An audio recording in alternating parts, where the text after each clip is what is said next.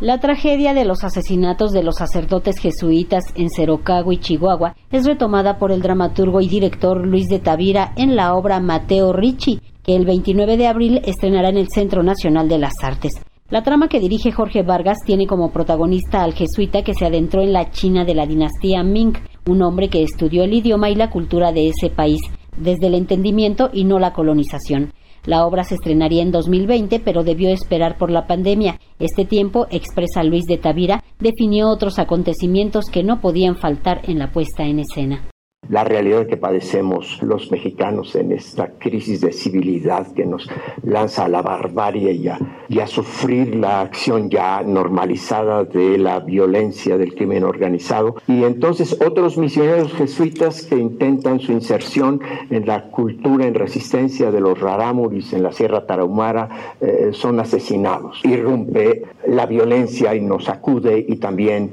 nos, eh, nos cuestiona. Eh, ¿Cómo hablar de un misionero humanista del Renacimiento que va a China y no hablar de esos jesuitas que se han ido a la Tarahumara para vivir y presenciar la vida de los Rarámuris que es una vida violentada, secuestrada por el crimen y todo esto que pasa en todo el país. El texto es de la autoría de José Ramón Enríquez, José María y Luis de Tavira, quienes abordan la figura de Mateo Ricci como un aventurero y misionero de mente abierta, dispuesto a entablar un diálogo desde el entendimiento y no con la diferencia. Para Luis de Tavira, la figura de Mateo Ricci representa una postura no colonial de las misiones religiosas, en una época en que prevalecía la dominación de una cultura hacia otra. La apasionante aventura de un hombre llamado Mateo Ricci, que es un humanista de finales del siglo XVI, que fue el primer occidental que consiguió entrar al corazón de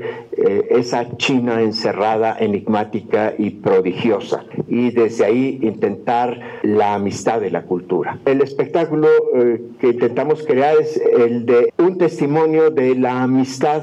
de las culturas diferentes para hacer posible la convivencia de lo humano en medio de las diferencias. De la escenografía se hace cargo Philippe Amant, quien ayuda a recrear una historia llena de aventuras, naufragios, pasajes mágicos de la China del siglo XVI, composición coral en vivo con 10 actores que echan mano de títeres y máscaras. Es el director Jorge Vargas. De tal manera que en esta pieza eh, inciden, coinciden o se ponen en tensión distintas disciplinas, distintas miradas que van desde los trabajos de actuación que eh, el maestro ha cultivado a lo largo de muchos años, décadas, que ha permitido formas muy complejas del accionar de los actores en la escena, hasta eh, estas nuevas formas de tratamiento de la realidad que es el documento y el archivo. Mateo Ricci se estrena el 29 de abril en el Teatro de las Artes del Centro Nacional de las Artes, con funciones de miércoles a viernes a las 19 horas,